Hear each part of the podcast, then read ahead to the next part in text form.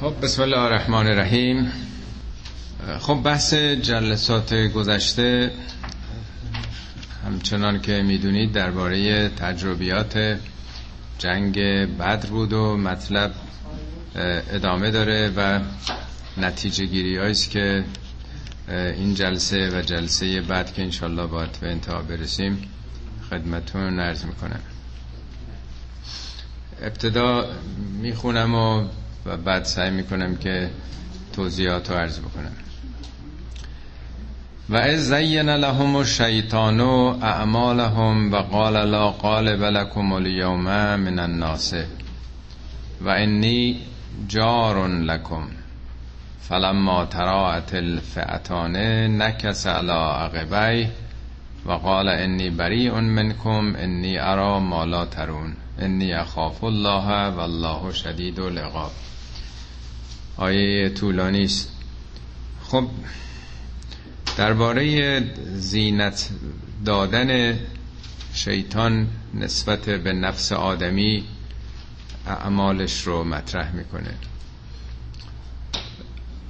در قرآن بارها این مطلب رو مطرح کرده که خیلی وقتا کارای بدی که آدما می‌کنن به نظر خودشون خوب جلوه می‌کنه. میگه برادران یوسف وقتی که او را انداختن در چاه پیش پدرشون میرن میگه بل سبلت لکم انفسکم امرن. نفستون یه کاری رو خوب براتون جلوه داده. یعنی انداختن برادر رو در چاه و کشتن او رو در روزگاری که روابط برادری برادرانه بسیار مهم بوده نفس انسان خوب جلوه میده. باید این کارو بکنیم. برای اولین بارم بعد از آدم در قرآن میگه دوتا فرزند آدم همون حابیل و قابیل که البته اسمشون در قرآن نیمده میگه که وقتی که حابیل برادرش رو کشت اونجا هم همینه میگه. و سبولت لهو نفسه قتل اخی کشتن برادر رو نفسش خوب جلوه داد. پس آدم خودفریبی می‌کنه. بدترین کار رو انجام میده خودش رو راضی می‌کنه. یعنی برای خودش استدلالایی می‌کنه. پیش خودش بدونه که به قاضی بره رأی صادر می‌کنه و حکمم اجرا می‌کنه و فکر می‌کنه که بهترین راه است یکی از واژه‌هایی که تو قرآن به کار رفته تزیینه تزیین زینت بخشیدن. میگه نفستون خیلی کارا رو برای خودتون زینت میده. یعنی زیبا جلوه می‌کنه این بهترین کاره حتما باید بکنه. بعضی وقتا میگه که شیطان این کارو می‌کنه. شیطان براتون زیبا جلوه میده. یا بعضی جا به صورت فعل مجهول آورده. زوین لهم اعمالهم. اعمال خودشون بسیار خوب و عالی جلوه می‌کنه. میگه آیا به کسانی توجه کردی که بدترین کار رو می‌کنن و هم یحسبون انهم یحسنون صنعا؟ خودشون فکر می‌کنن بهترین کار رو هم دارن می‌کنن. پس ما به قول معروف میگن که چند تا نفس داریم. یکی نفس اماره است. ان النفس لامارتون به سوء نفس انسان دائما انسان رو به بدیها فرمان میده. یکی نفس لوامه است نفسی که ملامت می‌کنه انسان رو انتقاد از خود می‌کنه. یکی هم نفس مطمئنه است آدم به آرامش می‌رسه. از این تموجات روزگار به یک آرامش درون می‌رسه. حالا عارفان نفس های دیگه ایرم گفتن پس آنچه که میگذره در درون خود ماست. ما ذهنمون میگن اونجوری که فکر می‌کنی همونجوری زندگی می‌کنی. ما داریم خودمون رو اداره می‌کنیم. ما اونچی که می‌خوایم به خودمون القا می‌کنیم. در آیات گذشته فکر می‌کنم آیات 9 تا 12 بود که از نقش فرشتگان در جنگ بدر یاد کرد که نه نقش بیرونی بلکه نقشی که در همین نفس انسان دارن روحیه‌ای که انسان پیدا می‌کنه. نه اینکه فرشتگان بدون مقدمه چنین کرده باشن. میگه وقتی شما استقاسه می‌کردید عمیقا با پروردگارتون رابطه برقرار کردید برخوردار از الهام نیروهای مثبت در طبیعت شدید. که به تعبیر قرآن فرشتگانم میگه اینا بشارتی بود نه که جنگیده باشن بر شما. دلهاتون روحیه پیدا کرد قدرت پیدا کرد. چیزی در بیرون نبود یعنی تمام این تحولات در درون اتفاق میفته ما بر حسب این که چه عملی بکنیم چه نیتی داشته باشیم این رو شخصیتمون اثر می‌ذاره پس چون در آیات قبل سخن از تأثیرات نیروهای مثبت جهان انرژی های مثبت جهان در وجود انسان و آثار بیرونیش بود که چگونه یک اقلیت بسیار کمی حریف جمعیت سه برابر خودشون با تجهیزات و تسلیحات به مراتب بیشتر میشن. چه اتفاقی افتاده؟ آدما کمه مثل هم هستن. حالا این دفعه جریان برعکسش رو نشون میده که چطور شیطان در نفس انسان القا می‌کنه. سپاه قریش که از مکه حمله کرد حرکت کرد برای سرکوب مسلمان ها در مدینه اینها با اینکه ابو سفیان اون فرمانده اون کاروان تجارتی که به سلامت خودش رو تونست نجات بده و رفت به مکه گفت دیگه خبری نیست و برگردیم. ولی اینا گفتن نه باید بریم ادبشون کنیم مسلمان رو. درسی بهشون بدیم که هیچ کسی دیگه جرأت نکنه که به منافع ما صدمه ای بزنه. و بقیه قبائل باید بدونن قدرت ما رو. پس با یه همچین روحیه ای آمدن بیرون و هدفشون سرکوب بود. میگه زین لهم الشیطان اعمالهم شیطان اعمالشون رو خوب جلوه داده بود. باید این کار بکنیم. باید ادبشون بکنیم. سر جاشون بنشونیم. درسی بهشون بدیم که برای هفت پشتشون کافی باشه. و قال لا قالب لکم الیوم من الناس. گفت که امروز هیچ کی حریف شما نمیشه. شما با این نیرو با این تجهیزات کی می‌تونه حریف شما بشه؟ این مسلمان که تعداد قلیلی بیشتر نیستن. اینی که میگه شیطان گفت نه که شیطانی آمده با آدم داره حرف می‌زنه. اینا القاعات نفس انسانه. درست همونطور که ملائک فرشتگان در وجود انسان اون نیروهای مثبت رو القا می‌کنن شیطان هم همینطور. همه این اتفاقات در درون ذهن و روح آدمه. آدم به خودش تلقیم می‌کنه که کی جلو دار ماست با این لشکری که داره میره؟ با چنین غروری آمدن بیرون. و انی جارون لکم. منم هواتون رو دارم. جار یعنی همسایه یعنی هوادار. من پناهتون میدم و یعنی در واقع یک نوع احساس این که همم پشتیبان ما هستن. فلما تراعت الفعتان وقتی که دو گروه با هم برخورد کردن درگیری آغاز شد نکس علا عقبیه. عقبگرد کرد برگشت کرد. شیطان برگشت کرد. و قال انی بری اون منکم گفت من از شما بری هستم یعنی خطش رو جدا کرد موازهش رو جدا کرد. انی ارا مالا ترون من چیزی می‌بینم که شما نمی‌بینید. انی اخاف الله والله شدید العقاب.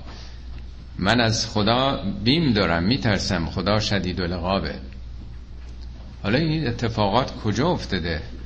آیا شیطان واقعا شیطان به معنی ابلیس اول وعده داده برین جلو؟ هیچکی هم شما را شکست نمیده. منم هواتون رو دارم پشتیبانتون هستم. ولی وقتی که دلاوری و روحیه مثلا سپاه اسلام رو دید جا زد و ترسید و بعد گفت که نه نه من با شما نیستم و من یه چیزایی می‌بینم حقایق رو می‌بینم من از خدا میترسم. خدا شدید القاب شیطان یه همچین موضعی داره که برگرده وسط را دست از تحریک و وسوسش برداره یا تا آخرین لحظات شیطان با هم هست بعضی مفسرین گفتن که نه یک شخصی به نام کنانه نمی‌دونم چی چی مال یه قبیله ای بوده. یه شخصی رو اسم بردن. مال قبیله کنانه هم چی اسمی حالا یادم رفته. که او گفته بوده که ما حمایتتون می‌کنیم قبیله ما هم حمایت می‌کنه شما رو برین تایید کرده بوده. ولی وقتی که در جنگ می‌بینه که مسلمان ها چنین دلاوری کردن او می‌بینه نه هوا پس دیگه صرف نمی‌کنه که طرف آدم بازنده رو بگیره. اونجا دیگه بر حال مسلحت خودش رو در این می‌بینه که به جبهه مقابل بفهمه. نه ما اهل خدا هستیم و من بیم از خدا دارم. بعضی هم به عنوانی که نفس انسانه نفس خود شخصه که اول با چنین روحیه قلدری جلو میره ولی وقتی که می‌بینه نه مثل این که کار به این سادگی هم نیست اون وجدانش اون نفس در واقع لوامش حرکت می‌کنه او ظهور می‌کنه. یعنی در واقع یک زد و خوردی در درون انسان در وجدان آدم هست که سراغ میده. بر حال حالت های مختلف گفتن. یک ای که قبلا هم بهش اشاره کردم حتما آشنا هستید با اصطلاح قوانین برایان تریسی که این یکی از روانشناسای بزرگ بلکه معتبرترین به صلاح صاحب نظر جهان در مسائل مثلا موفقیت و پیشرفته که تو امریکا هم هست تو همین سولانا بیچ مثلا محل کارش هم مسئول سی تا کتابم نوشته. به حال از سخنرانان حرفه‌ای و نویسندگان معروفه که این یه قوانینی داره. 120 قانون درباره موفقیت مطرح کرده که خیلی تو دنیا به زبانهای مختلف دوازده زبان ترجمه شده. من فرصت که نیست این 120 قانونه. یه 7 تاشو می‌خونم میگم دقیقا این چیزایی که ما داریم می‌خونیم همینا رو داره نشون میده. یک قانون علت و معلول. هر چیز بی دلیل رخ می‌دهد برای هر علتی معلولی است. برای هر معلولی علت یا علتهای به خصوص وجود دارد. چه از آنها اطلاع داشته باشید چه نداشته باشید. چیزی به اسم اتفاق وجود ندارد. اول یه اصلی که هر چی اتفاق میفته قوانین علت و معلولی. بی خودی هیچ چیزی اتفاق نمیفته. دو قانون ذهن. همه علت ها و معلول ها ذهنی هستن. هر جوری شما فکر کنید ارز کردم که نیت شما ایدتون چیه؟ قوانین مطابق عمل می‌کنه. افکار شما تبدیل به واقعیت می‌شوند. افکار شما آفریننده اند. شما تبدیل به همان چیزی می‌شوید که درباره آن بیشتر فکر می‌کنید. قانون سوم قانون عینیت یافتن ذهنیات هرچی که تو ذهنتونه. کار اصلی شما در زندگی این است که زندگی مورد علاقه خود را در درون خود خلق کنید. زندگی ایدئال خود را با تمام جزئیات آن مجسم کنید. البته توضیح میده من فقط بعضی نکاتش رو می‌خونم. قانون چهار رابطه مستقیم. قانون رابطه مستقیم. زندگی بیرون شما بازتاب زندگی درونی شماست. ما حالا میگیم دنیا و آخرت. این در واقع میگه هر چی که داری فکر می‌کنی بیرون همین اتفاق میفته حالا مفصل توضیح میده. قانون باور. پنجم. هر چیزی را که عمیقا باور داشته باشید برایتان به واقعیت تبدیل می شود قانون ششم قانون ارزش ها نحوه عمل کرده شما همیشه با زیربنایی ترین ارزش ها و اعتقادات شما هماهنگ است. قانون هفتم قانون انگیزه. هر چه می‌گویید یا انجام می‌دهید از تمایلات درونی خواسته ها و قرائز شما سرچشمه می‌گیرد. رمز موفقیت دو چیز است. یک تعیین اهداف و برنامه ریزی برای آنها. دو مشخص کردن انگیزه ها قانون هشتم قانون فعالیت ذهن ناخودآگاه.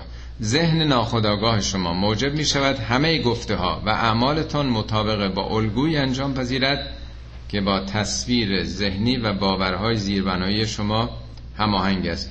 قوانین زیاد قانون انتظارات قانون تمرکز قانون عادت یه 95 درصد کارهایی که انجام میدیم در واقع روی عادته. میگه شما می‌توانید عادتهایی را که موفقیتتان را تضمین می‌کنه در خود پرورش دهید.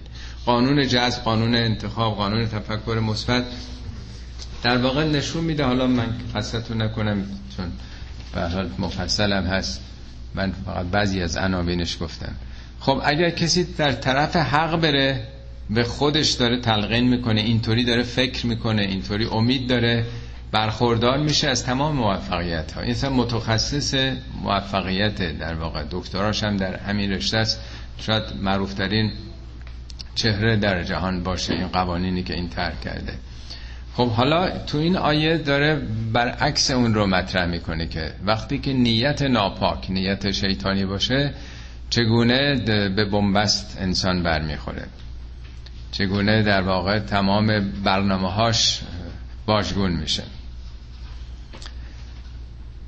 حالا ارز کردم که یا برخورد با اون دلاوری های مسلمان ها کرده ذهن خود این شخص مسئله رو دیگه می‌بینه غیر از اونی که فکر می‌کرد یا حالا شخص واسطه ای که ارز کردم اسمی رو مشخص کردن روی تواریخ.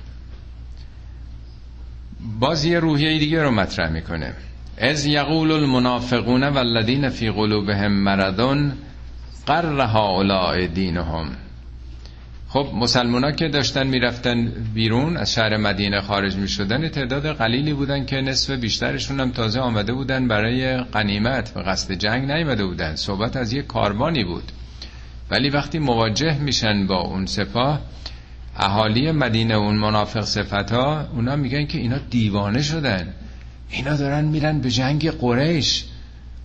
جمعیت هزار نفری اونا اینا که حدود 300 تا بودن اینا دو سه تا اسب داشتن اونا برای همه جمعیتشون اسب و شطور و با همه امکانات.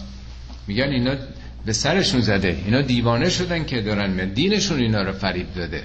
یعنی گول اعتقاداتشون رو خوردن باور کردن به این وعده های قرآن. اگه شهیدم بشید نمی‌دونم بهشت فلان. از یقول المنافقون والذین فی قلوبهم مرزون منافق یعنی کسی که دروه ولی اونا که تو دلشون مرزن یعنی خبستی نه تو قصد سو هم دارن تنها درویی نیسته دلشون بیماره. در واقع نیاتشون ناپاکه. اونا می‌گفتن قرها اولاء دینهم. قره یعنی مغرور کرده فریفته کرده. اینا رو دینشون. در حالی که خبر ندارن. و من یتوکل علی الله فان الله عزیز حکیم. کسی که به خدا توکل کنه خدا عزیز و حکیم. عزیز یعنی صاحب عزت یعنی شکست ناپذیری. خدا ابرقدرته. کسی که به ابرقدرت دنیا تکیه کرده باشه ابرقدرت جهان هستی تکیه کرده باشه کسی نمیترسه. این طبیعیه که یک همچین دلاوری هایی رو انجام میده. اینا از این مسئله بیخبرن. ولو ترا از یتوفى الذین کفروا الملائکت یضربون وجوههم و ادبارهم و ذوقوا عذاب الحریق ولو ترا ولو ترا یعنی اگه می‌دیدی یا ای کاش می‌دیدی. از یتوفى الذین کفروا الملائکه موقعی که این منکران را کافران این همین کسانی هستن که آمدن به قصد سرکوب کشتن مسلمانایی که چرا دست از بت پرستی برداشتن. مسلمونا که با اونا نمی جنگیدن اونا از خودشون دفاع می‌کردن. میگه که کاش که می‌دیدی اون موقعی که یعنی تو جنگ اینا با ضربات شما کشته می‌شدن کاش که می‌دیدی موقعی که فرشتگان جان اینها رو می‌گیرند. خب فرشتگان انواع فرشتگان داریم. یکیشون هم فرشتگان ملک الموت دیگه نیست اسرائیل. قرآن میگه جان شما جای دوری نمیره. یتوفا وفات یعنی گرفتن یعنی نیرو حالا روح نفس هرچی اسمشو می‌خواین بذاریم در واقع گرفته میشه. نه اینکه انسان نابود بشه از بین بره. وقتی می‌گرفتن یزربون وجوههم و ادبارهم. حالا ترجمه ها رو اگر دیده باشید یا قرآن های پلتون باشه میگه بر پشتشون بر وجوهشون و بر پشتشون می‌زدن. یعنی چی؟ یعنی وقتی روحشون می‌گرفتن یه کتک هم می‌زدن. مثلا یه پس گردنی هم می‌زدن. سیلی هم تو گوششون می‌زدن. یزربون وجوه هم و ادبار هم حالا وجوه چه گناهی دارن؟ ادبار پشت آدم چه گناهی داره؟ و و عذاب الحریق. بچشید این عذاب حریق رو این آتشی که خودتون به پا کردید این حریق و آتش جنگ و آتش کینه و دشمنی رو. در قرآن آیات مشابهی است که سخن از بعضی از اعضا و جواره بدن شده در قیامت. مثلا راجع به کسانی که ثروت هم باشته می‌کنن. و اینها رو در راه درست خرج نمی‌کنن. میگه الذین یکنزون الذهب والفضه. اونا که طلا و نقره رو گنج می‌کنن. یکنزون یعنی گنج ثروت انباشته می‌کنن. ولا ینفقون فی سبیل الله. اینا رو حاضر نیستن که خرج بکنن در راه درستش. میگه روز قیامت یوم یحما علیها فی نار جهنم. همین سکه های طلا و نقره یحما علیها بر اینها دمیده میشه فتک و بها جباههم به پیشونی اینا داغ زده میشه. و جنوب هم به پهلوشون و به ظهورشون به پشتشون. آدم تعجب می‌کنه که یعنی چی؟ یعنی واقعا پول طلا و نقره رو داغ می‌کنن مثلا مهر می‌زنن رو پیشونی. آقا پیشونی چه گناهی کرده؟ به پهلو. حالا چرا میگه به پهلو یا به پشتشون؟ اینا در واقع به صورت متافور استعاره است برای فهم ما. معمولا کسانی که دنبال پول هستن سجدگاهشون پوله. اصلا معنای سجده یعنی در خدمت خدا آمدنی که میگه همه موجودات برای خدا سجده می‌کنند. درخت سجده می‌کنه کوه سجده می‌کنه خورشید سجده می‌کنه. یعنی چی؟ یعنی غیر از یعنی که در خدمت او هستن. پس کسان زیادی در واقع مهمترین اصل تو زندگی براشون خداشون پوله خداشون ثروته. نه اینکه بپرستن او رو. وقتی که عزیزتر از هر چیزی برای آدم مال و اموالش زندگیش باشه خب معنای خدا همینه دیگه. معنای اله همینه که چیزی رو بیشتر از اون دوست نداره. همه چیزی رو حاضر قربانی کنه به خاطر ثروت خودش. هیچ چیزی رو حاضر نیست از پول حاضر نیست به هیچ کسی بده. ولی همه چیز رو زیر پا می‌ذاره برای اینکه پولش ثروتش بره بالاتر. پس سجدگاهش پول دیگه. دیگه چی؟ جنوب و پهلو نماد استراحته. میگه الذین یذکرون الله قیاما و قعودا و علی جنوبه. یعنی وقتی آدم میخوابه معمولا رو پهلو میخوابه دیگه. یعنی احساس آرامش و راحتش با پوله با پول احساس می‌کنه که حالا آرام شده خیالش راحت میشه. راحتیش رو در پول میده. ظهور در قرآن معنای پشت و پشتیبانه. تکیهگاهش پشتیبانش تو زندگی چیه؟ پول. فکر می‌کنه که اینه که ساپورتش می‌کنه. اگه پول داشته باشه به همه جا می‌رسه. کسی نمی‌تونه دیگه باش بدی بکنه. یعنی میگه به این دلایل که سجدگاهش احساس آرامش و استراحتش و پشتیبانش در زندگی پول بوده ایناست که بدبختش می‌کنه. و نه اینکه حالا یه مهری بیان بزنن اینجا خدا تنبیهش کنه که علامت مثلا پول. اینا برای فهم ماست چون قابل تصور نیست اتفاقاتی که تو آخرت میفته این آیه هم همینه. فرشتگان اولا نمیگه که به اونها می‌زنن. ترجمه میگه یزر اگه می‌خواست بگه می‌زنن می‌گفت یزربونه علا وجوههم. همه جا تو قرآن زدن چیزی یا با حرف اضافه به میاد یا علا وجوهشونو می‌زنن یعنی وجوه مطرح می‌کنن. یعنی اون موضوع اصلیه. وجوه یعنی چی؟ آیا صورته وجه الله یعنی چی؟ قرآن از قول ابراهیم میگه انی وجهت وجهی للذی فطر السماوات والارض. من وجه خودم و متوجه اون کسی کردم که آسمان ها و زمین رو آفریده. وجه یعنی روی روی آدم. به چی روی آورده آدم؟ میگه اینا به خاطر روی کردهاشون به زندگی به چی رو کردن؟ به باطل. به چی پشت کردن؟ ادبارهم. به حق. یعنی فرشتگان به خاطر روی کردهای باطل و پشت کردنهای به حق اینا رو می‌گیرند. یعنی روح اینها در این جهت گرفته میشه. در این جهت اینا رو میمیرانند با این پرونده با این شناخت. و اینا فرشتگان که مادی که چوب ندارن که بزنن کسی رو. و اصلا حالا اینا رو مفصل توضیح دادم تو پاورقی اگه ملاحظه بفرمایید که اصلا کلمه ضربه در قرآن به چه معنایی میاد؟ بیش از همه 29 بار راجع به ضرب المثله ضرب المثل یعنی مثل رو می‌زنن. مثال زدن ما میگیم مثال بزن یعنی کتک زدنه.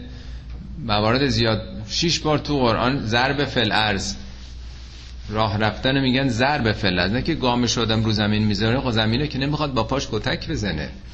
انواع اصطلاحات داره. با حرف فی اگه بیاد با ان بیاد با ب بیاد با علا بیاد. اینا همه معانیش فرق می‌کنه. اینجا که اصلا حرف اضافه هم نداره. یعنی خلاصش اینه که اینا به خاطر روی کردهای باطل و پشت کردنهای به مردم به حقیقت به حقوق مردم جانشون گرفته میشه. خب بچشید عذاب حریق رو. چرا میگه حریق؟ خود اینا آتش به پا می‌کنن دیگه. حریق هم که به معنی حتما آتش اجاق که نیستش دیگه. آتش جهنم میگه که وقود و هناس و الحجاره این آتش سوختش انسان ها هستن. ما که بنزین نیستیم ما که نفت نیستیم. یا میگه که از آتشی بپرهیزید که درونتون زبانه می‌کشه. تتل و علل افعده از فعادتون از درون قلب خودتون داره شعله می‌کشین کدوم آتشه؟ ولی برها قرآن از واجه های کلماتی استفاده کرده که مردم می‌شناسن. چاره ای هم نیست. خدا که کلمات خاصی از آسمان نیورده اختراع نکرده. با همون فرهنگ و ادبیات و کلماتی که عرب جاهلیت داشته همین حرفا رو تو اون قالب زده. ولی باید پیام رو گرفت. ذالکه به ما قدمت ایدیکم. این سرنوشت به خاطر کاریست که خودتون کردید. ایدیکم یعنی دست خودتون. قدمت یعنی پیش فرستاده. یعنی در طول عمرتون این کارا رو پیش فرستادین. اینا دستاورد خودتونه. و ان الله لیس ظلام للعبید. خدا که به بندگانش ظلم نمی‌کنه. خدا کسی رو عذاب نمی‌کنه. اینا نتیجه طبیعی اعمال خودتونه.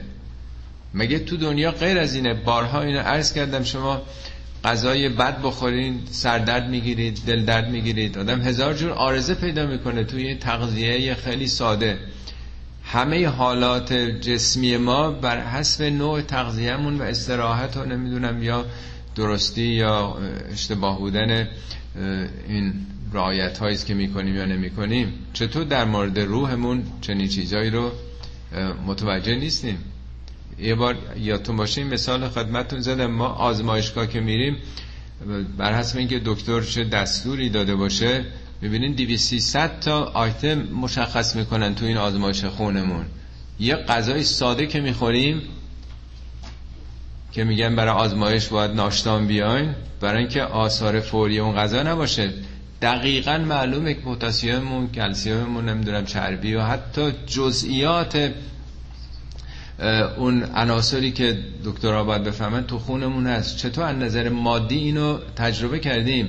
ولی قبول نداریم روحمونم بر حسب کارهایی که می‌کنیم.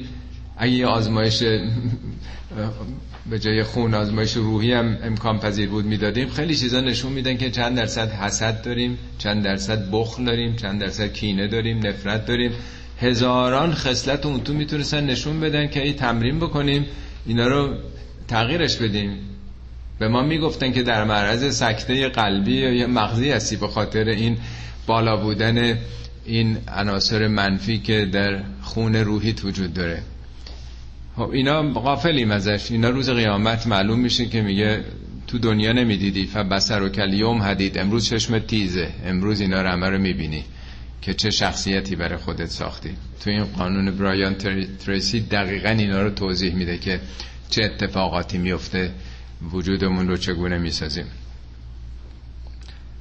حالا چرا گفته ان الله لیس به ظلام للعبید؟ ظلام مبالغه ظلمه.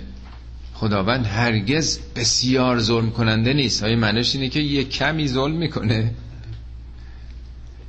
می‌تونست بگه به ظالم للعبید. چرا ظلام؟ یعنی اگه خدا قرار باشه که یه بنده ای که خودش آفریده چیز بکنه خیلی خیلی باید ظالم باشه. یعنی به خدا نمیچسبه. آدمای معمولی ظلم می‌کنن ولی خدایی که عدل مطلقه اگر بخواد نادیده گرفته باشه اعمال بندگان این خیلیه درباره خدا. میگه من هرگز چنین ظالمی به این شدت نیستم که بی خود بندگان خودم رو بخوام عذاب بکنم. این عمل خودتونه. نمره کارنامه خودتونه. که دعب آل فرعون والذین من قبلهم. کفروا به آیات الله فاخذهم الله به ذنوبهم ان الله قوی شدید العقاب. خب این سرنوشتی که قریش پیدا کرد این سپاهیان قرش که برای سرکوب مسلمان آمدن شکست خوردن این قابل مقایسه با چه چیزیه؟ که دعب آل فرعون. دعب یعنی شیوه عادت. یا عادت تاریخیه. اینا همون کاری رو کردن که فرعونیان می‌کردن. فرعون چیکار می‌کرد؟ فرعون غیر از اینی که دیکتاتور بود مستبد بود و نمی‌خواست که مردم جز به او ایمان داشته باشن. می‌گفت که به ساهران گفت آمنتم له قبل ان آذن لکم. قبل از اینکه من اجازه بدم شما به موسی ایمان آوردید انا ربکم الاعلا. من ارباب برترم. اگه غیر از من خدای دیگه ای بگیرید پدرتون در میارم. همتون رو زندان می‌کنه دست و پاتون رو قطع می‌کنه. یعنی استبدادی عمل کرده.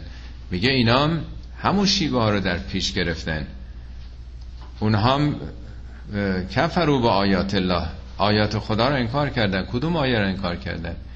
یعنی همین حقایق یعنی حقوق مردم یعنی آزادی مردم. ما وقتی همجوری ساده می‌خونیم فکر می‌کنیم که اینا مثلا آیات خدا یعنی گفتن فرشتگان نیستن. مثلا جبرئیل و میکائیل و اسرائیل و اینا رو قبول نداریم. چی چی کدوم آیات خدا؟ آیات خدا نشانه این که انسان در مرز و محدوده خودش باید به حق نداره که دیکتاتوری بکنه حق نداره ظلم بکنه به دیگران. این آیات رو و این آیات آسمانی رو که کدوم اینا تکذیب می‌کردن؟ فاخذهم الله به ذنوبهم خدا اینا رو به ذنوبشون گرفت. زنب بارها هم داشتیم. زنب به دوم حیوان میگن زم دیگه. یعنی اعمالی که انسان می‌کنن دنباله داره آرزه داره. بازم برمیگردم به اون مثال ما هر چی بخوریم از مواد قندی یا چربی هر چیزی دیگه اینا تمام که نشد خوردیم بگیم تمام شد دیگه. نه اینا آثارش هست تا مدت تو وجودمون میمونه تا پاک بشه. زنوب همیشه تو قرآن با قفران اومده. باید پاکش بکنی باید خونساش بکنی. باید قرصی بخوری که آثار این چربیات بره دیگه. روحمون هم همینطوره. میگه اینا انقدر زنوبشون آثار و عوارض گناهانشون بالا گرفت که گرفتار شده. دامنشون گرفت. ان الله قوی شدید العقاب. خداوند قویه. عقابش هم شدید عقاب یعنی که در عقب میاد. پشت قضایا ظاهر که نیستش. تمام این کارا که دیکتاتوریا که می‌کنن سرکوب و کشتار و زندان و شکنجه و غیره اینو آثارش پشتش خواهد آمد. اینا مثل فرعونیان دیکتاتوری کردن. ذالک به ان الله لم یکن مغیرا نعمتا انعمها علی قوم حتی یغیروا ما بانفسهم و ان الله سمیع علیم ذالک یعنی این اتفاقی که افتاد این سرنوشتی که اینا پیدا کردند. حالا فرعونیان یا این مردم قریش که شکست خوردن چرا این اتفاق افتاد؟ چرا باید اینا برنده بشن؟ اونا بازنده بشن. چرا جوامع تغییر می‌کنن ذالکه این به این دلیله. و ان الله لم یکن مغیرا خداوند هرگز تغییر دهنده نعمتی که به قومی ارزانی داشته نیست. حتی یغیروا ما به انفسهم. تا اینکه خودشون رو تغییر بدن. یعنی یه جامعه می‌بینی خوبه وضعش آقایی می‌کنه سروری می‌کنه تو دنیا. برتر از همه از نظر علم و تکنولوژی و ثروت همه چی. هیچ وقت وضعش خراب نمیشه. خدا هیچ وقت وضعش رو تغییر نمیده مگر اینکه خودشون تغییر کنن. یعنی اگه یه جامعه خوبه نعمت داره برخورداره نعمت خدا هیچ وقت سلب نمی‌کنه خدا. مگر اینکه خودشون با رفتارشون با ظلم و ستمشون اونا خودشون عوض می‌کنن. یعنی وضعیت جوامع دست خود مردم. این شبیه همون آیه که تو سوره رعدم اومده. ان الله لا یغیر ما به قوم خدا هیچ تغییری در وضع هیچ جامعه نمیده. چه بدن چه خوب. حتی یغیر ما به انفسهم. مگر اون چی که مربوط به نفسانیاتشونه خودشون تغییر بدن؟ اتیتوداشون رو تغییر بدن. مناسباتشون رو عوض بکنن. یعنی جوامع که خودشون سرنوشتشون رقم می‌زنن. اگر قوم فرعون یا اینا به چنین شکستی رسیدن مربوط به خودشونه. خدا که بیرون از قوانینش که نمیاد دخالت بکنه. که دعب آل فرعون باز تکرار می‌کنه. این عین همون قانون همیشگی است که به آل فرعون به فرعونیان هم اتفاق افتاد. والذین من قبلهم قبل از فرعونیان هم همینطور. این قانون تاریخه. کذبوا به آیات ربهم. تکذیب کردن آیات پروردگارشون و فاهلکناهم به ذنوبهم به خاطر همین عوارض و آثار گناهانشون. اینا هلاک شدن و اغرقنا آل فرعون و کلون کانو ظالمین. آل فرعون رو غرق کردیم و همه اینها ظالم بودن. ممکنه به نظرتون بیاد که این که شبیه همون آیه 52 شد. اونم گفت که در به آل فرعون. ولی یه تفاوتی داره. در آیه 52 میگه که کفرو به آیات الله. اینجا میگه کفرو به آیات ربهم. بله اون میگه کفرو این میگه کذبو اون میگه آیات الله این میگه آیات ربهم. تو آیه 52 میگه فاخذهم الله به ذنوبهم. اینجا میگه اهلکناهم به ذنوبهم. این دوتا یکی نیست تفاوت داره. فرعونیان چند بار گرفتار شدن؟ تو قرآن میگه نه بار معجزه آورد دیگه. هر بار یک سا... کمبود بوده خوشسالی بوده رود نیل نمی‌دونم آبش گلالود بوده نمی‌دونم قورباغه پشه مگس انواع مشکلات بود. تو قرآن میگه همه این گرفتاری ها به خاطر ذنوبشون بود به خاطر عملکردشون گرفتار شدن. گرفتار شدن باز اتمام حجت دیگه ای موسا کرد. اونجا میگه که به آیات خدا یعنی حقایق رو جنبای فقط فکری داره. اینجا به جای کفرو میگه کذبو یعنی عملا در برابرش قرار گرفتن. اینم آیات ربه رب یعنی اون کسی که ارباب دیگه. یعنی موضوع عوض میشه. اینجا میگه گرفتار شدن اونجا میگه هلاک شدن دیگه. این آیه دوم راجب انتهای داستان فرعونیانه که دیگه پایان پروندهشونه. پس ما در طول زندگی به ذنوبمون گرفتاری هایی رو پیدا می‌کنیم که باید عبرت بگیریم برگردیم. ولی وقتی که هی تکرار بشه تکرار بشه و فایده نکنه دیگه یه مرتبه تمام میشه دیگه. اینا در واقع هشدارهای اولیه است. چرا؟ قرمزایی است که ماشین روشن می‌کنه که آدم بدونه که بنزینش داره تمام میشه روغنش کم شده. اگه اعتنا نکنه بره ماشین هی هشدارایی میده دیگه. این چرا قرمز توجه دم نکنه یه مرتبه میره و به حال خودشو به کشتن میده. ان شر الدواب عند الله الذين كفروا فهم لا يؤمنون بدترین جنبندگان نزد خدا کیا هستند الذين كفروا اونایی که حقایق رو میپوشونن فهم لا یؤمنون. ایمان نمیارن. باور نمی‌کنن. اتفاقا شبیه این یه جا دیگه هم تو همین سوره آیه 22 داشتیم. تو قرآن جای دیگه نیست. آیه 22 رو نگاه کنید. اگر قرآن داره ان شر دواب عند الله از سم البکم الذین لا یعقلون. اونجا میگه بدترین جنبندگان آدمای کر و گنگی هستن که عقلشون رو به کار نمیبندن. اینجا میگه بدترین جنبندگان اینا هستن حقایق رو. میپوشونن ایمان نمیرن منظور کیا هستن؟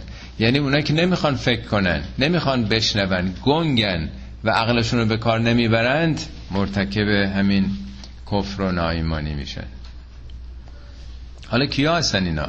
الذین آهدت منهم اونایی که بارها باشون عهد بستی. منظور از عهد همون پیمان همزیستی مسالمت میزه ثم ینقضون عهدهم فی کل مرتن. ولی دائما پیمان میشکنند. و هم لا یتقون. هیچ ترمزی هم ندارن. لا یتقون یعنی پروایی ندارن. یعنی به راحتی پیمانها رو میشکنن. در شرایط ضعفی که هستن میان پیمان میبندن تعهداتی می‌کنن. ولی هر وقت موقعیت ایجاب کرد فرصت طلبانه هر بخشی از این پیمان رو زیرش می‌زنن. تقوا ندارن یعنی پروایی ندارن. یعنی حرفشون امضاشون اعتباری بر خودشون نداره.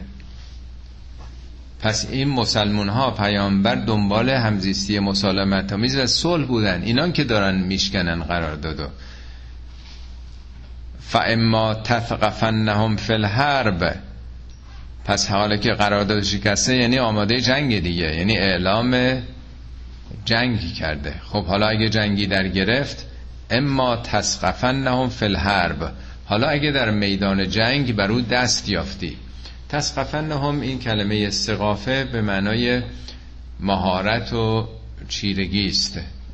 نه اینکه مثلا با فریب. شما در حتما این فیلم های راز بقا و حیوانات دیدین که مثلا شیری وقتی حمله می‌کنه چند تا شیر مثلا به یه گله آهو اینا چگونه نقشه می‌کشن؟ هر کدوم شیرها یه جای مخفی میشن او رو خستش می‌کنن و با چه ترفندی و با چه زیرکی شکار می‌کنه. همه حیوانات هم می‌تونن اینو سقافه بهش میگن با هنرمندی و چیرگی. یعنی حالا اگر تو زیرکی و کیاست و هنرمندی نشون دادین بر اینها دست یافتین این قدرت پیدا کردی در جنگ بر اینها چیکار کن؟ فشرد بهم من خلفهم. پشت سریا رو بگونه ای با این صفحه مقدم برخورد بکن که اونا رو فراری بدی. من خلفه من اونا که پشتن. یعنی صفوف پشت. یعنی آنچنان جدی با صفوف مقدم دشمن برخورد بکن که پشت سریا هوای کار خودشون رو بدونن. یعنی شوخی نداره. آدم اونجا بخواد بگه نه ما که اهل این حرفا نیستیم. حمله کردن. جنگه. جنگ هم شوخی نداره. لعلهم یذکرون برای اینکه بفهمن چه خبره. برای اینکه بیدار بشن. یعنی قاطعیت. آنچنان ضربات قاطعی بزن که پشت سریا پراکنده بشن. شر دنی متفرقشون بکن تارومار بکن پشت سریا رو. اتفاقا در جای دیگه قرآن هم هست که میگه وقتی که اینا بهتون حمله کردن فضرب و رقاب گردن رو بزنید اون جلویی ها رو. برای چی؟ برای اینکه جنگ متوقف بشه. حتی تزع الحرب و اوزارها تا جنگ تمام بشه. نمیگه بزنیم پدرشون در بیاریم میگه آنچنان ضربات قاطعی بزنید به اون مقدمیات تا جنگ تمام بشه. دست بردارن از حمله. وگرنه اگر به صلاح ضربه نخورن فکر می‌کنن که اشکالی نداره. هر چند سباهی میشه یه حملاتی کرد. بنابراین جنگ و جهاد اینا بسیار جدیه تو قرآن. ولی مطلقا حتی یک آیم تو قرآن نداریم که جنگ برای صدور اسلامه برای توسعه سرزمینه. جنگ صد درصد فقط دفاعیه. قرآن میگه جنگ اجازه نیست تو قرآن. اوزن للذین یقاتلون. فقط کسانی که مورد قتال قرار می‌گیرن اجازه دارن به جنگن برای اینکه انهم ظلم مورد ظلم قرار گرفتن و خدا هم بر نصرتشون قادره. حالا بحث مفصلی است که وقتتون نمی‌خوام بگیرم. و اما تخافن من قوم خیانتن. حالا اگر از یه قومی خیانتی رو مشاهده کردی یعنی با شواهد و بررسی ها بیم کردی که اینا می‌خوان خیانت بکنن. با هم پیمان همزیستی دارین ولی اینا با دشمنانتون ساختن و می‌خوان شبانه مثلا حمله کنن. فم بز الیهم علا سبائن اون بند قرارداد رو که اینا نقض کردن به طور مساوی نقض کن لغو کن. اینی که میگه علا سوائن به نظر بنده می‌خواد بگه مساوی یعنی منصفانه. حالا بعضی ها من دیدم بعضی ترجمه ها رو می‌نویسن تو قرارداد و لغو کن. آقا معلوم نیست که اونا همه یه قرارداد لغو کرده باشن. معمولا قرارداد در 15 تا کمتر بیشتر موادی تو قرارداد هستش. این که میگه علا سوائن یعنی عادلانه منصفانه. کدوم بند رعایت نکردن؟ فن بز یعنی بنداز پیششون یعنی تو هم التماس هم نکن که حالا خواهش می‌کنیم بیاین اینو دو مرتبه. نه تو هم بگه خب شما قبول نکردید ما هم دیگه این بند رو در مورد شما رعایت نمی‌کنیم. ان الله لا يحب الخائنین. خدا خائنین رو دوست نکن دوست نداره. مناظر می‌فهمید همش بحث پایبندی به پیمانه. پیمان همزیستیه آشتیه. همه اینا دفاعیه. هیچ کدومی نیست که باشون بجنگین تا مسلمان کنید لا یحسبن الذین کفروا سبقوا. اونهایی که کفر ورزیدن یعنی این سپاه قریش که آمدن برای کشتن شما فکر نکنن که اونا جلو می‌زنن. سبقو سبقت می‌گیرن. یعنی از کی سبقت می‌گیرن از خدا از قوانین خدا از نظامات خدا. انهم لا یعجزون. اونا نمی‌تونن به عجز در بیارن قوانین خدا رو نظامات خدا رو. این آیه هم در واقع می‌خواد بگه اونام حواسشون باشه. اونا مینه بدونن که هیچ غلطی نمی‌تونن بکنن با این سرکوبی که در پیش گرفتن. آیه بعدی آرم سپاه پاسداران ایرانه. خوبه که این رو بهتر بفهمیم. و اعدو لهم. اعدو یعنی فراهم بکنید تهیه بکنید لهم. برای اونها مستطعتم. تا اونجایی که می‌تونید استطاعت دارید چی تهیه بکنین؟ من قوتن. از قوه. قوه میشه نیرو دیگه نیست؟ و من رباط الخیل. و از اسبان بسته شده. حالا بسته شده رو بعضی گفتن یعنی اینا رو نگر داشتن تو کاروان سرا بعضی گفتن که مثلا اینا رو به هم بستن عرابه ها حالا هرچی برای چی تا اونجا که می‌تونیم مسلح بشیم مجهز بشیم؟ ترهبون بهی عدو الله و عدو بکم تا دشمن خدا و دشمن خودتون رو و آخرین من دونهم لا تعلمونهم. و کسان دیگه ای که شما نمی‌شناسید اونا رو الله یعلمهم ولی خدا میشناستشون اینا رو چکار کنید؟ بترسونید. خب تا همینجا من توضیح بدم و بعد نیمه آیه. اولا نگفته اعدو علیهم علیه اونها. مجهز بشید مسلح بشید. میگه اعدو لهم. له به نفع دیگه. علیه علا میشه علیه. یعنی شما اگه قوی بشین به نفع دشمنم هست که به خودش اجازه نده به شما تعرض بکنه. میگه ارز خود می‌بری و زحمت ما میداری. آبروی خودتو داری می‌بری بر ما زحمت ایجاد می‌کنی. ولی وقتی آدم قوی باشه دیگه دعوایی نمیشه جرأت نمی‌کنن که مزاحم آدم بشن. میگه شما قوی بشید نه که بزنید تو سر دیگران. دیگران به خودشون اجازه ندن که خودشونو به درد سر بندازن. پس به نفع دیگران هم هست که شما مسلح بشید قوی باشید. چگونه قوی بشید میگه تا اونجا که می‌تونید تا اونجا که امکان داره سعی کنید قوی بشید. دو چیزو گفته قوه. حالا مفسرین قوه میگن یعنی شمشیر و اسلحه و اینا. ولی اونا که قوه نیستن. چرا گفته قوه؟ حالا جالبه که به امروز هم برگردیم. رباط الخیل اون موقع اسب های جنگی اسب های به اصطلاح تربیت شده. حالا خود رباط هم جای سواله که چرا گفته رباط الخیل خود خیل رو نگفته. حالا اون موقع اسب نه تنها اون موقع تا همین پنجاه سال پیش. اسب تعیین کننده بود تو همه جای دنیا صد سال پیش. تاریخ رو اصلا اسب سوارا رقم زدن. همیشه اسب تعیین کننده بوده دیگه. سریعترین مرکب بوده دیگه اسب. رضا شام با گروه اسب آمدن دیگه. تهران رو عبر اشغال کردن. تو امریکا هم تا این اواخر اسب بود دیگه. انگلستان که هنوزم تو خیابوناش این پلیسشون با اسب دیگه. خب دورانی بوده که اسب تعیین کننده بوده. ولی در دوران ما دیگه خب نقشی نداره. اگر این آیه همیشگی باشه ما باز بریم اسب جنگی تعیین کنیم. قوه در امروز چه معنایی داره؟ نیرو دیگه نیست؟ اون موقع که اصلا نیرو که به این معنا چرا گفته قوه نشون میده که منظور تنها شمشیر و نیزه و این حرفا نیست. نیرو. نیرو. حالا یه بودش اینی که مسئله ارتش نیروهای بگیم بمب اتم مثلا. نمی‌دونم هر چیزی که نیروش بیشتره. رباط الخیل چون اون موقع اسب سرعت بیشتر می‌رفته آدم بگه که مثلا امروز دیگه هواپیماهایی که مثلا سقف پروازشون بلندتره یا سرعت بیشتری حرکت می‌کنن تانک و توپ و خب اینم که دورش گذشته الان دیگه ارتش ها و نقش قبل رو ندارند. خب، شوروی که هفتاد سال با امریکا رقابت می‌کرد چیزی هم کمتر نداشت از امریکا. چرا بدونه که تیری شلیک شده باشه؟ فرو پاشیده شده از هم. کسی نجنگیده بود با شوروی. اون که کم نداشت در ارتشش در بمب اتمی یا هیدروژنیش. در چه چیزی کم آورد؟ اگه منظور این آیه فقط نیروهای نظامی باشه. و برعکس آلمان و ژاپن که هر دو شکست خورده جنگ دوم بودن حق داشتن ارتش رو هم نداشتن. چطور شد که تو دنیا الان جزء پنج قدرته؟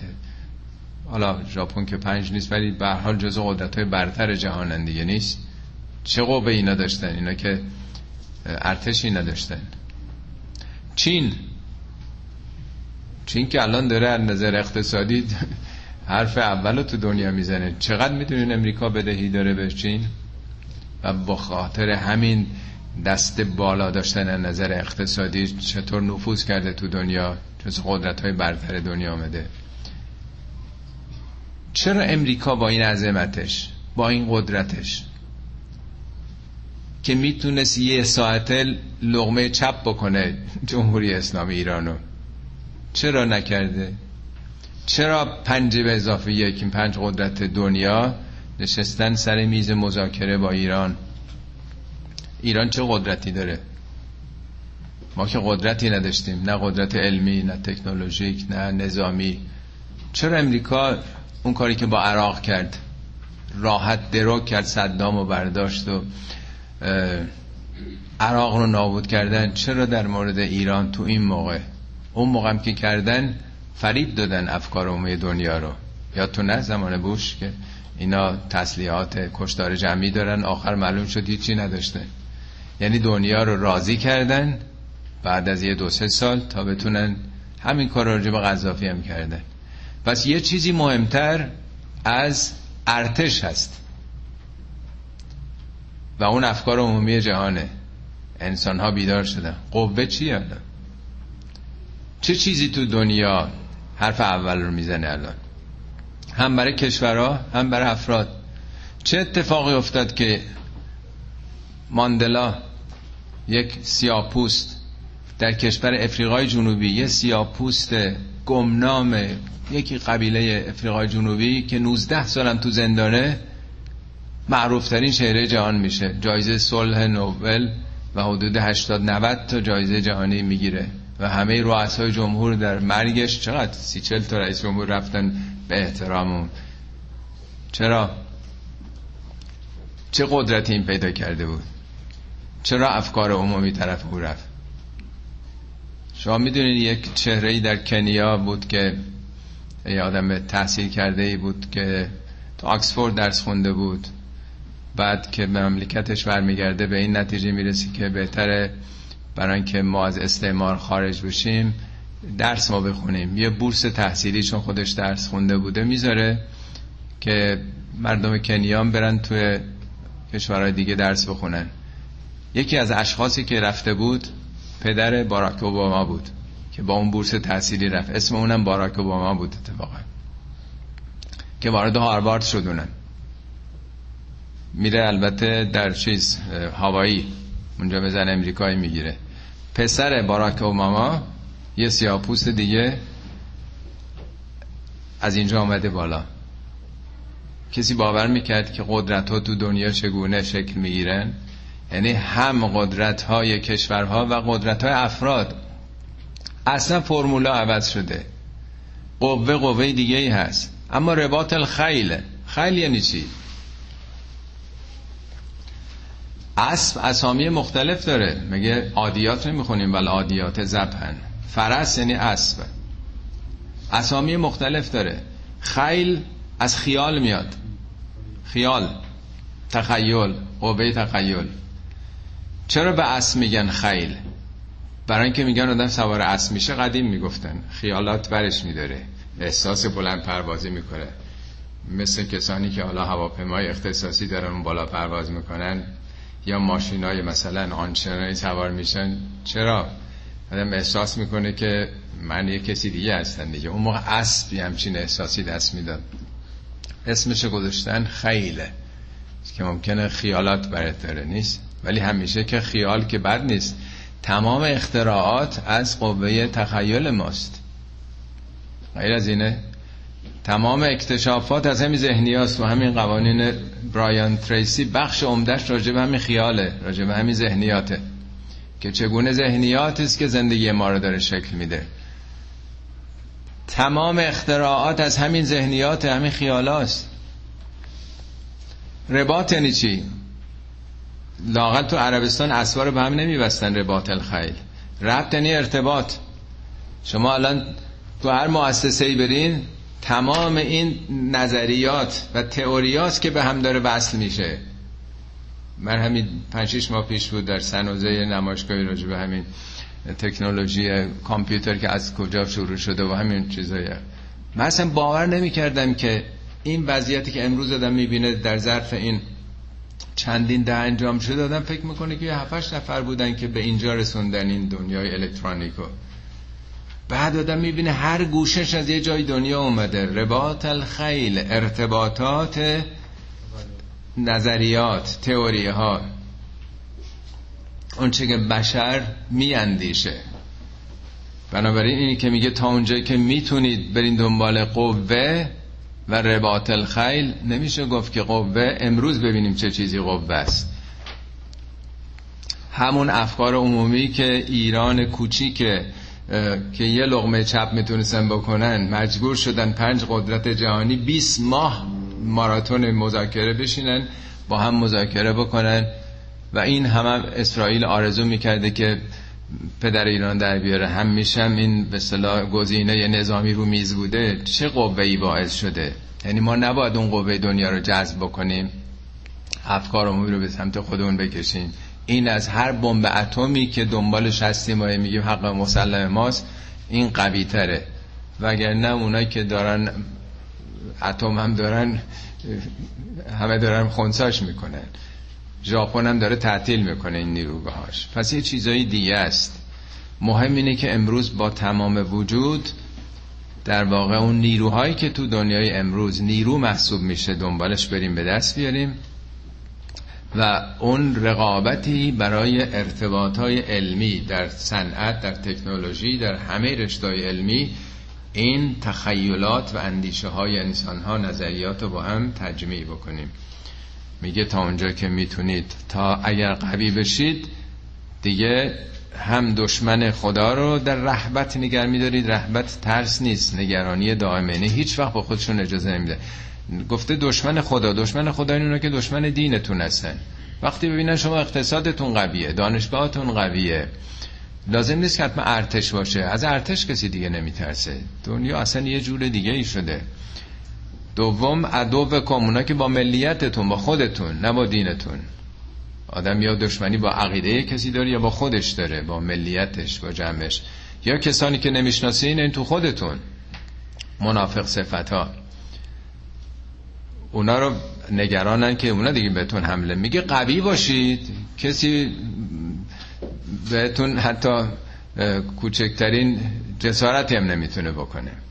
و ما تنفقو من شیء فی سبیل الله یوفى الیکم و انتم لا تظلمون. در این راه در این راه خدا هر چی خرج بکنید هزینه کنید به خودتون برمیگرده. وقتی خودتون قوی بشید بدنتون سلامت میمونه بدن جامعتون سلامت میمونه. خدا که خودش نیاز نداره. شما مورد ظلم قرار نمی‌گیرید.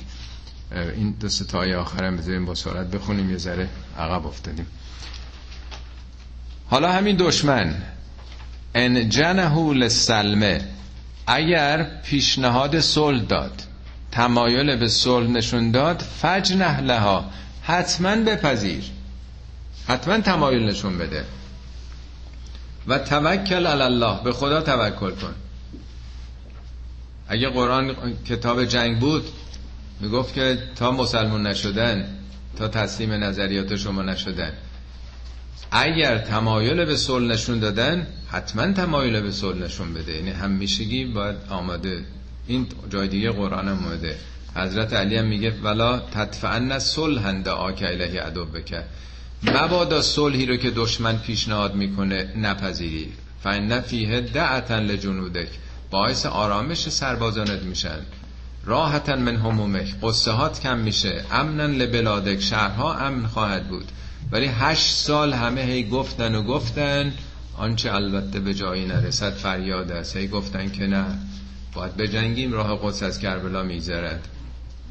دو تا ملت مسلمان به جونم افتادن.